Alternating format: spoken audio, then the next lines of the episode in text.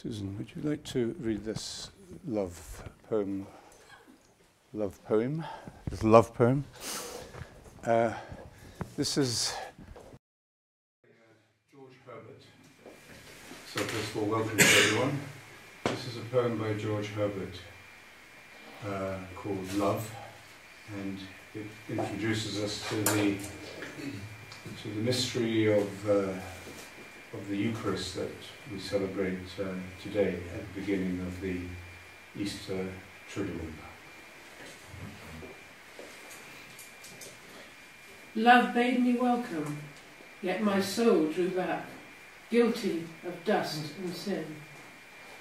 But quick-eyed love, observing me grow slack from my first entrance in, drew nearer to me, sweetly questioning if I lacked anything. A guest, I answered, worthy to be here. Love said, You shall be he. I, the unkind, ungrateful, Oh, my dear, I cannot look on thee. Love took my hand, and smiling did reply, Who made the eyes but I? Truth, Lord, but I have marred them. Let my shame go where it doth deserve. But know you not, says love, who bore the blame? My dear, then I will serve. You must sit down, says love, and taste my meat. So I could sit and eat. Thank you.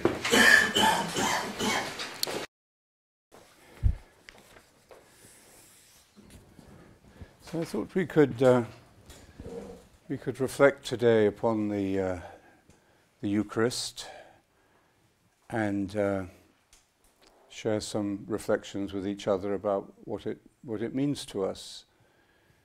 Because the Eucharist, although it is the great sacrament, the great sign of uh, of union with Christ and of our union, unity and friendship with each other, it uh, it has carried or uh, taken on a, a lot of baggage over the years as well it's become a source of division and conflict and uh, confusion for people. And, and this poem by, by uh, Herbert, um, very simply but very deeply, um, suggests how something as simple as love, you know, uh, can create such complex uh, resistance and and uh, feelings in us.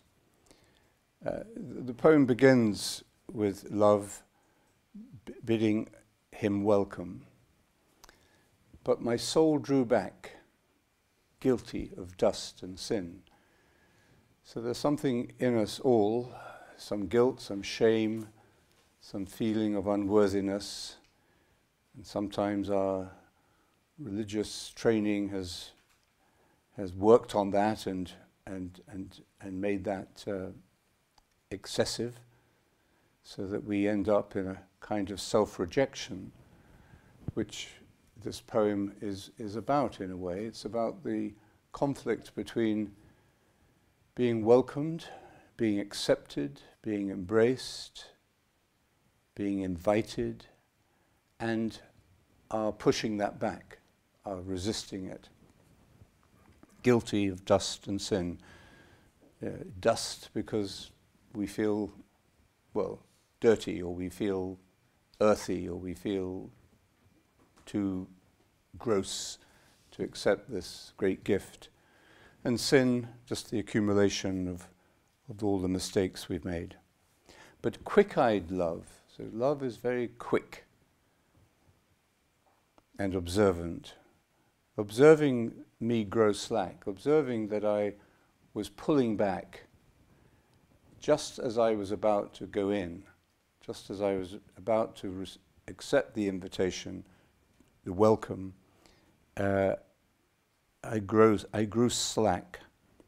And love, however, drew nearer to me. So as I drew back, love actually comes closer to me, sweetly questioning, so it's not accusing us, it's not uh, putting us down, it's not making us feel ridiculous. Uh, but sweetly, gently, kindly, lovingly uh, asking. And it's asking, not, not judging. And what does, it, what does it ask? It says, Do you want something? Is there something missing? You know, uh, is, is, are you lacking anything? And love, I mean, the, the, the poet, that's us, replies, huh, kind of a guest worthy to be here. So, what I lack is the worthiness to be uh, at the meal that you are inviting me to join. Uh, I'm just not as good as the other guests. Uh, I, am not dressed well enough, or I, I don't have as good uh, a, a, line of conversation as the others, or I'm not as uh, interesting a person as, as the others are. So I'm just not worthy, really, to be there. Uh, I don't have the worthiness uh, to be a good guest.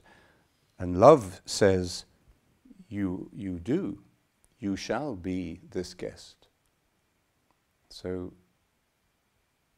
uh, it, it just, love continues to uh, confront this force of resistance or self rejection that uh, is part of the dark side of the, of the human psyche. And we reply, the poet replies, I? You really think I'm the, this guest that you really want? If you only knew what I was like. I, the unkind, so I'm not even a nice person, if you really knew me. The ungrateful, so I, I know what you're, what you're offering me, but I don't even feel gratitude for it because my my self-rejection is is stronger than the uh, the gift you're offering and the, the gratitude I should naturally feel. The word Eucharist, and this, this, this is a very Eucharistic poem, of course. Uh, the word Eucharist in Greek means thankfulness or thanksgiving we give thanks. And giving thanks could be just formal, you know, you, as children, you were told to write a, a, a note of thanks to the mother of the child whose party, birthday party you went to or something. We, we sort of give thanks in that formal uh, way. But to live with a thankful heart is a very different thing. To feel the, the thankfulness of our being. I think as soon as we get out of doing and thinking and we touch this experience of contemplation that we've been talking about, as soon as we just realize that we do have this capacity to be, and silence and solitude allow us to discover that, then thanks, a thankfulness, thankfulness follows automatically. You don't have to be formal about it. You don't have to try to be thankful. Uh, you are. It's, it's, it's as soon as we awaken to the gift of our being, we're thankful. So, the poet here is saying, I, I, you know, I'm not even capable of thankfulness, of gratitude. And I I can't even look on you. I can't even be with you. I can't even look at you. I'm just so isolated, so cut off, so lost in my, my dust and sin. I can't look at you. So again, another attempt to sort of push back. Leave me alone. And love took my hand. So again, love moves towards us, uh, not giving up. Love took my hand. So now there's actually, you know, some more. Uh, it's not just words. It's actually uh, contact and to take someone's hand. What does that mean? You take their hand to lead them. You take their hand to show companionship, friendship, like President Trump with Mrs. May. uh, or because you're frightened of uh, walking down steps. Uh, so you, you, take, uh, you take someone's hand, uh, it's, a, it's, a, it's an, an intimacy. Uh, you're breaking or you're crossing a, a kind of a barrier if you do that. Love took my hand and smiling, smiling. So a smile says a lot more than words can. And smiling said, Well, you say you can't even look at me, but who made, who gave you the capacity to see? I, have, I am the source of your vision. You couldn't see me if it weren't for me. But the poet is absolutely resistant. This is, this is taking years and years of therapy uh, to get through this. So this is uh, five lines, but this is 25 years of, of uh, therapy, uh, two hours a day. Truth, Lord, yes, yes, but I, you did make my eyes, you did give me this gift of being, but I have spoiled them truth, Lord, but I have marred them. And look at all the things I've done with my eyes and all the ways I failed. So just let my shame go where it deserves. So just, you, you know, stop running after me. Stop calling me. Stop holding my hand. Stop trying to uh, convince me that uh, you that I am really loved by you.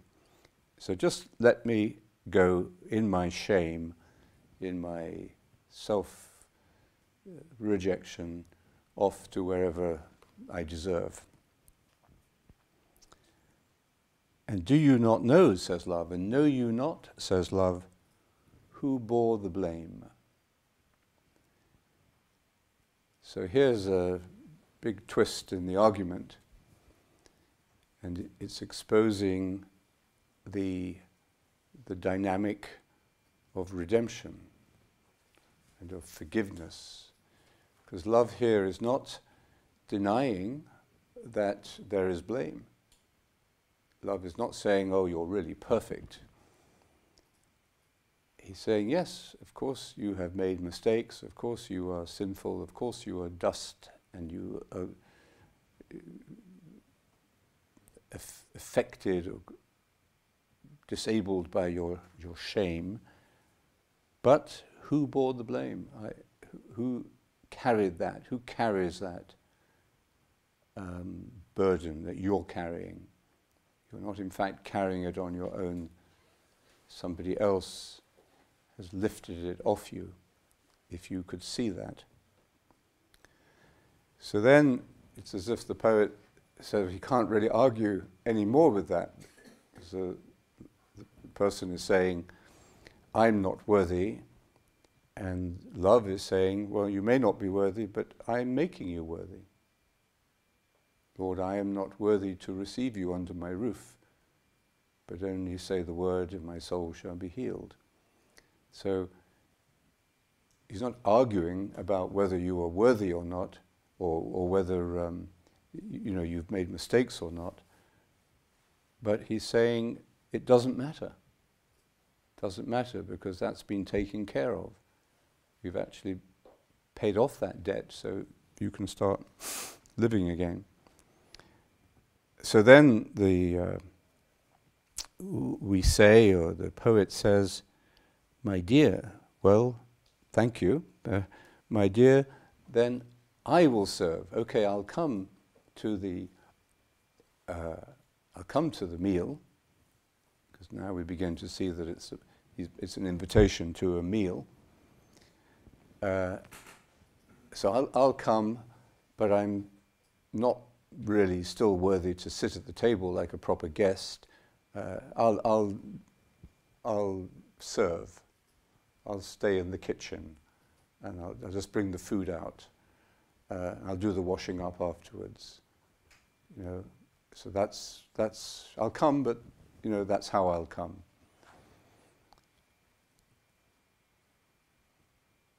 And then the final, uh, the final response of love is quite strong, insistent. Now there's a, a commandment, you know, the person's uh, resistance, our resistance has been worn down by this uh, dialogue, which has taken 25 or 30 years. Uh, the resistance has been worn down, and uh, all that's left is the final, you know, the final coup de grace, and uh, and the command. So now love says, "You must sit down," says love. So you're not going to be there, running around serving and still half locked into your sin and self-rejection. You must sit down, says love, and taste my meat. Meat is also could be just means food. So you, you're actually going to sit and you will enjoy this food, whether you like it or not. you are going to do this. And then the final line is this sort of uh, surrender, really. He's, he just says, So I did sit and eat.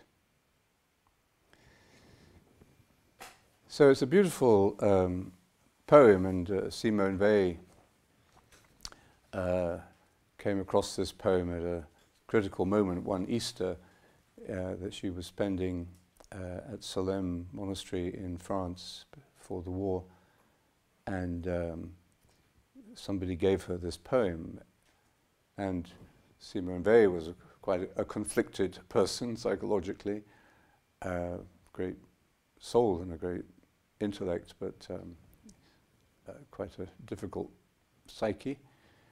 And uh, so she, she was enraptured by this poem, she said, because uh, it, it summarized everything uh, that she uh, was going through in, this, in that stage in her journey of faith.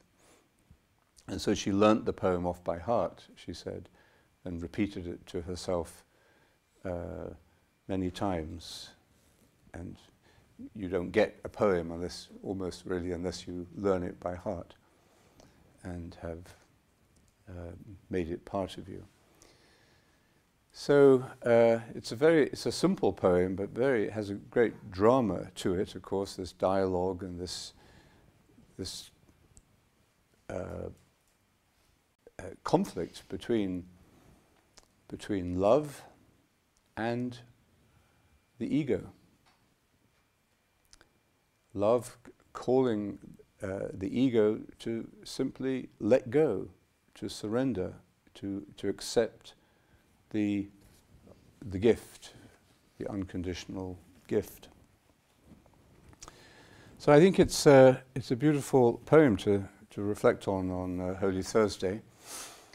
Um, at the liturgy this evening, we'll be um, celebrating the, the first Eucharist that Jesus uh, incorporated into or transformed the uh, traditional Jewish meal. If you've ever been to a, a Passover meal or a, even a, fr- a, Friday night uh, uh Sabbath uh, meal with a Jewish family, you'll realize that it really is a meal. There's a ritual to it, but it is about a family coming together and they'll light two candles. I had a Jewish friend once who came to a mass uh, uh, in the community, and she said, um, she said it was it was so like what we do at home. Uh, you know, the two candles, the bread and the wine, and the the blessing. Uh, Blessed are you, Lord God of all creation. Exactly the same words as they will use in a Jewish, uh, a Jewish ritual meal like that. So um, it's important, I think, for us to remember, although we've we have have elevated the Eucharist, of course, into a great mystical sacrament, and uh, but in doing so, we often have distanced it from us, and um, for a long time, people went to Mass, but they didn't feel worthy to go to communion. And uh, because you might do that once a year, that was the rule that you had to go. You had to go once a year, but the rest of the time, you know, devout Catholics anyway, uh, would often feel um, that they were not in a state of grace. They'd done something wrong. And if they hadn't been to confession the night before, Saturday night, then they weren't worthy to go to communion. So, so this somehow or other, this invitation of the Eucharist to come, despite the fact we're unworthy, uh, was lost, and the, and the Eucharist became a reward for being good. And you had to be you know, you had to be healthy in order to go to hospital. And it would be like going to a hospital and say, oh no, you're far too sick to come in here. so somehow we, we, we really lost it. And you can't lose it completely because it, is, it does have its own reality, its own uh, mystery, in its own, its own life, the Eucharist. But we certainly certainly uh, tried as as far as we could to to ring it around with uh, too much um, formalism, too many rules and regulations, too much fear.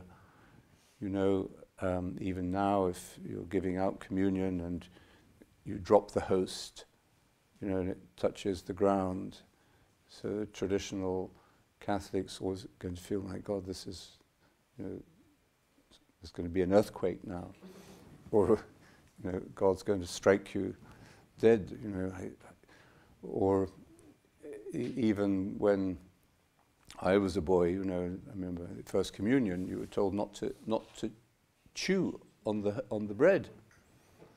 So that's why you had this very thin little host, which then dissolved, thankfully, and then you sometimes it didn't dissolve; it would get stuck at the top of your palate. and uh, so it, the amazing thing is, is that through all of that, what's it, overwriting and, and over regulation, and somehow or other, the the spirit of the of the of the sacrament, I mean, the spirit of that invitation somehow got through. Maybe, maybe it didn't get through to everyone, and a lot of people uh, did uh, uh, stop going to church and uh, just felt that the whole thing was really too much and too complicated and too um, bound up with, uh, with guilt and formalism and so on. But um, I, I, think in, in recent times, certainly in the Catholic uh, tradition, uh, there's been a, a, big change in that. And putting it into English, the new translation is pretty awful. Uh, and the new translation was an attempt to, to go back. Sort of, somebody once said to me, quite a high up person, said, um, I, I, was complaining to them about this uh, new, new translation, English translation of the Mass. And uh, he said, well, we wanted to avoid the language of the barbecue. So, well, he, felt that the, pre, the, the previous translation into English was too familiar. Do you say it was? It was bar- barbecue uh, language, but anyway, that was what they felt. So, um, but I think uh, there's no really no real going back uh, to that hope, uh, to that uh, time where the Eucharist was not seen primarily as an invitation to a healing experience, but was seen as um, as a as a uh, well as, as, as something you had to be worthy of and you were not really worthy of and something that needed to be distant and formal. So there's a balance in this, but it's the balance that we find very naturally, I think. I was having dinner with my some cousins of mine in Dublin the other day, and the children all come home from school, some of them from work or college, and uh, the meal was was being prepared and got onto the table, and the table was laid. There was a ritual there. It was a, it was a, for, a, for, a form. It wasn't. It was formal in that sense, that they did this every night. But what was important was that the form allowed them to gather. You know, they weren't just um, in their rooms and coming down and taking some food and taking it back to their room. Uh, there was a, a, a, gathering and, and time to talk about the day or to speak with the, the guests, guests that were there and so on. So it, it was a meal, but it was a sacrament as well. It was a, something very holy, in fact, and uh, holy and domestic at the same time. Something that's been lost in a lot of modern culture where families don't have time anymore to, to sit and eat together and to do so in that relaxed but, but uh, formal way. So I think we are uh, perhaps recovering this uh, understanding of the Eucharist. Of course, it's, it's different in the way we, we do it in the church. If you have, you know, more people than you have sitting around a dining room table, and you have a church and you have ecclesiastical architecture and and the trappings of, of the religious um, environment, it's different, but it's different from sitting in a small group of, of people celebrating, listening to the readings, talking about the readings, taking some time to, to be quiet, not looking at your watch, not doing the 20 minute mass that gets the, the obligation done and out of the way. Uh, so taking the time and then meditating after communion, well, that's a very different experience. That's much closer to the Last Supper and to a family meal or to a meal, to, to a religious ceremony, which is also uh, a meal celebrated with friends. So we celebrate the Mass in different ways in different situations. But the essence of it is is the same, I think. Um, and its relationship to meditation is very important for us because it's, it's when we recover the contemplative dimension of our faith, when we listen to Jesus' teachings on prayer and we realize that he is teaching us to pray in a contemplative way, and that this is not secondary but primary that to be a follower of Jesus is to put this contemplative teaching alongside the teaching of to love our neighbor, to come to the aid of those who need us, uh, that, that, that this is central to, the, um, to our identity as, and to our relationship to, to Jesus in faith. So, um, as soon as this contemplative awareness of our faith begins to awaken, and it awakens, I think, uh, in through meditation. As this morning, earlier this morning, we had a little ceremony in my house in our meditation room. Uh, we were receiving, actually, we were receiving Paul as an oblate novice of our community, and we were also receiving two Belgian uh, meditators online uh, as postulants. They were beginning their uh, journey as oblates of, of the world community. And one of them said how, how meditation some years ago had actually given her a, a belief in God. She, she, she was coming, you know, from that distance. She didn't even believe in God or, or know what God meant or so. So that it was meditation that awakened that basic experience and basic uh, faith knowledge for her. And the rest then followed from that clearly, and then she came to Christ. So the contemplative uh, experience is essential, I think, for our understanding the Eucharist and to celebrating it in the appropriate way. When we celebrate it tonight in the church on the island, we'll, we'll respect the environment and the people who are there, and it's different from celebrating it with a few people around a, around a small table. But the reason that this contemplative awareness awakens us to the real meaning of the Eucharist is I think that it's the same experience of presence. So when Jesus says, Take my take this bread, it is my body, and eat, take this wine it, and drink, it is my blood. These are very strong language and quite controversial language uh, in its day. Shocking language. We don't go around we're not cannibals.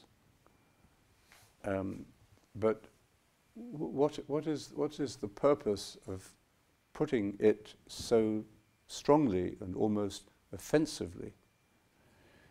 It's, it's, what is he saying? It's saying, this is my presence. This, and real presence it doesn't mean some abstract, dogmatic, uh, doctrinal uh, abstraction, real presence, I mean, it, real presence means you're really present. You're there, present to the people you're with. Whether they are fully present to you or not, you are present to them. And you remain present to them to the degree of, to their capacity, according to their capacity to, to see that. But you don't withdraw and become absent because they don't fully understand that you are present to them. And you may, you may be absent to them for these reasons that George Herbert describes in, in the poem because you don't feel worthy, because you you're isolated, because you're locked into yourself, or because you're still trapped in the traumas of your past. So there may be very understandable and forgivable reasons for you not being there in the same way that, that Christ is there for us. But that doesn't mean, as the poem shows, that he withdraws. So take as long as you like. And you don't have to feel guilty about feeling guilty. And eventually, if you stay open to it, if you want to stay open, eventually, you know, your resistance begins to break down. And you can become present to the one who is present to you. And that's what real presence means. It has to be, eventually, it has to be reciprocal. We're present to each other. And that's difficult for us because we get distracted. My cousin uh, has a rule at the table every night that the children are not allowed to bring their mobile phones because otherwise they would be only half present. They'd all be looking at their, if, if they weren't the center of the conversation at that moment, they would feel, well, uh, what am I doing here? Then they'd take out their phone. So being present means that you have to endure the fact that you're not always going to be the center of attention, but you are still present. You're still there. It's one of the reasons that when, you, when novices uh, start living in monastic community or religious community, um, they will often say the most difficult part of the life is the recreation time together in the evening. It's just hanging out together, you know, in, in having coffee or something after, after the evening meal, for example. They'll often say that's really awkward and just don't feel comfortable with that because it seems too formal. Also, I think sometimes because they're not performing, they're not the center of attention, and they're not used to it. They haven't, they, they haven't had those kind of evening family meals uh, over the years, which make us comfortable with being with a group and not necessarily being the center of attention the whole time, but enjoying the presence that we are and have for each other. That's what real presence means, I think. So the real presence of Christ in the Eucharist can't be different, essentially, it's a different form, different expression, but the real presence must be the same presence as the presence we find in meditation. And if it wasn't, be, it would be very strange. And if it is the same presence, then we've discovered something very wonderful. We've actually broken through into the meaning of Christian faith and what the words of Jesus mean and what Easter means and what resurrection means. We've got it. The presence in my heart, even when I'm distracted and not present and sending text messages in my head during the meditation, but that real presence that I know and feel to be within me is the same presence that I can share in and uh, and, and express and celebrate with other people when we, when we go to church or when we sit around the table and have Mass together in that way. So, there's a lot more we could say uh, about the um, about the Eucharist, but I think it comes down to this to this experience of of being present. And unless we can be present to ourselves, and that's those times of solitude, those times of silence that we saw Jesus going into uh, regularly throughout his life, the same times of silence and solitude we practice in meditation on a daily basis.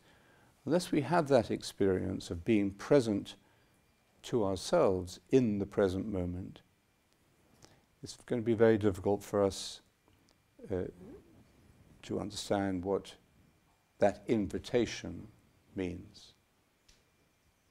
Love bade me welcome. It's the presence of love that is welcoming us and urging us and pulling us simply to become closer and closer to it until we interiorize it, until we eat it. And that's the symbolism of the communion, to go to Mass without sharing in that communion, without physically ingesting it, is, is, is incomplete. And uh, the Eucharist is seen as the is seen as the um,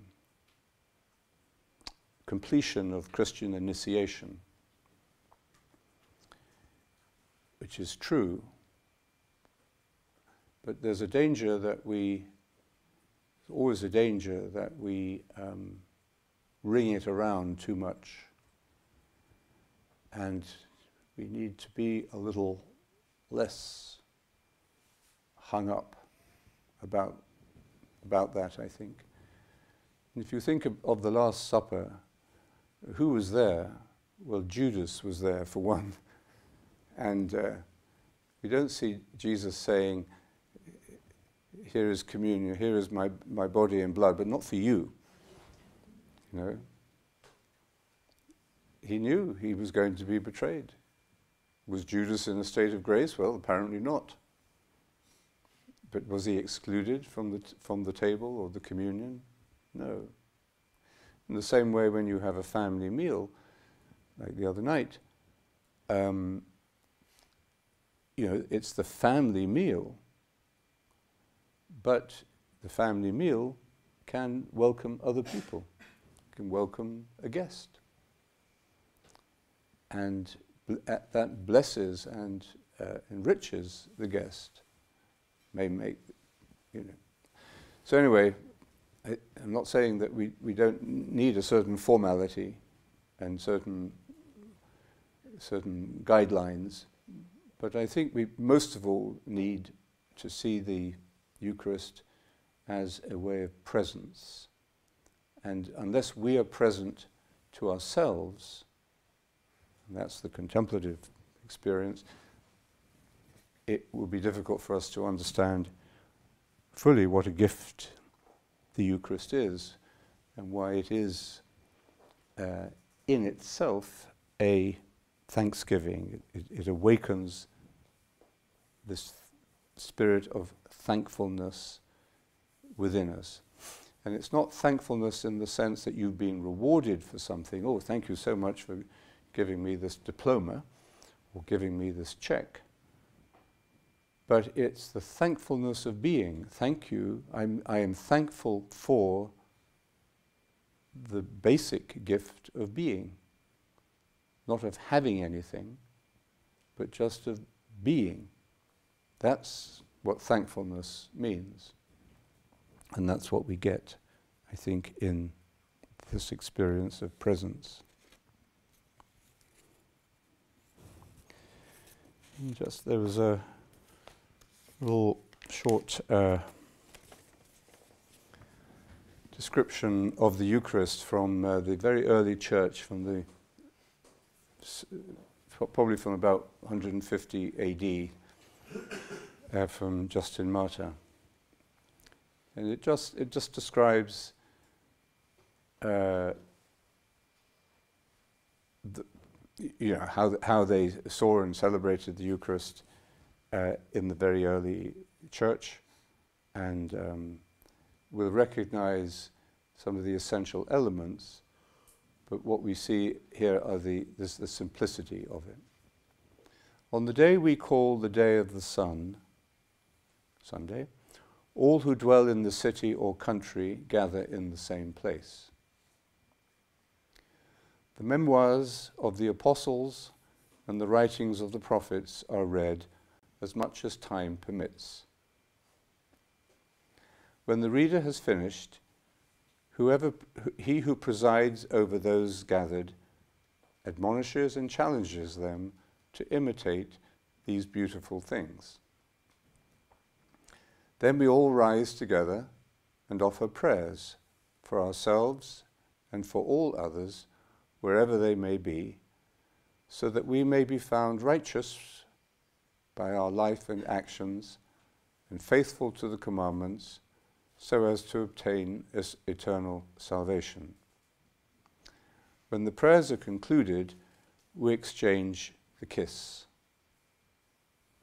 And the kiss of peace uh, in the early church was a kiss on the lips. Because, and there was a, uh, because you were sort of exchanging breath. So it was very, it was very physical. You saw, see it, and you know, sometimes I know Russian leaders or Chi- not Chinese, I think, but anyway, Russian leaders sometimes still do that. Um, kiss on the lips. Uh, then became a little more problematical and, fears of hygiene, I suppose. And then there was a little uh, cross or an object which was what's it called, um, which became which you kissed, and then you handed it on to the next person, and they kissed it. So then, a few hundred thousand years later, it became um, like a rather chaste hug, and then shaking, then nothing for a few hundred years, and then uh, shaking hands, and then uh, or doing this in, a, in, in the East, uh, or just nodding uh, to the people around you, depending how how, how far uh, how, how, how far south you are, how, how Latino you are. So anyway, when the prayers are concluded, we exchange the kiss. Then someone brings bread and a cup of water and wine mixed together to him who presides over the assembly. He takes them and offers praise and glory to the Father of the universe through the name of the Son and of the Holy Spirit. And for a considerable time, he gives thanks that we have been judged worthy of these gifts. So the, the prayers were, would have been much more spontaneous uh, than our concept of reading from the missal and getting the words right. When he has concluded the prayers and thanksgiving, all present give voice to an acclamation by saying, Amen. When he who presides has given thanks and the people have responded, those whom we call deacons give to those present the Eucharisted bread, wine and water, and take them to those who are absent, to the sick. So, very familiar, but something very uh, relaxed and something sacred, but also very relaxed and domestic in a way about this early Eucharist. Okay.